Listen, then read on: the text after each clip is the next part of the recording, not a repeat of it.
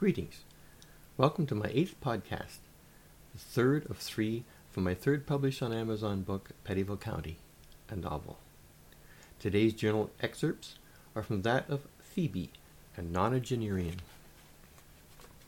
My mother's father was born and raised in Newfoundland. He was big, powerful, hard-working, stupid as an ox, and religious.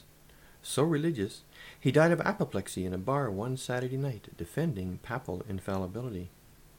His widow, my grandmother, a simple soul, and religious too in her own sweet way, lingered on to enjoy another twenty years of fish and brewis, Jiggs dinner, screech, cards, and company, before passing on in 1908 at the respectable age of seventy. She never could understand why mother left the rock and buried herself God knows where in the wilds of southern Ontario. She tried, but it didn't make sense to her, leaving kith and kin like that, to marry a mainlander, one who was never home.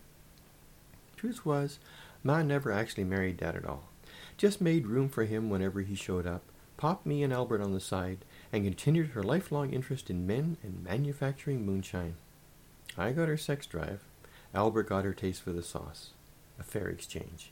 He drank himself to death, and I, if reverie and reality are in any way linked, am still going strong on my specialty at ninety.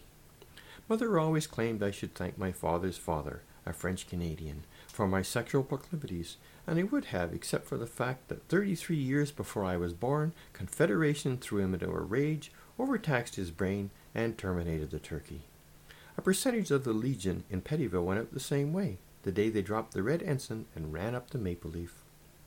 They say men should avoid the subject of politics or religion, especially if there's liquor around. Bad for the blood pressure. If my family tree is any indication, that's sound thinking. God or the government killed them all. My brother Albert, saddled with high blood pressure from birth, recognized the danger early and prudently never darkened a church, voted, or touched a drop of hard liquor from twelve, restricting himself to beer in a vain attempt to break the mold. His cunning was thwarted in the end by the fifth beer strike to hit the peninsula in sequential summers. That one did it. Five in a row was all he could stand. He exploded, hurled his TV out the window, shook his fist at the heavens, turned purple, cursed Trudeau, and dropped dead. Coroner's verdict? Thrombosis. Massive from high blood pressure. They never learn. They're dear, sweet creatures, but they never learn.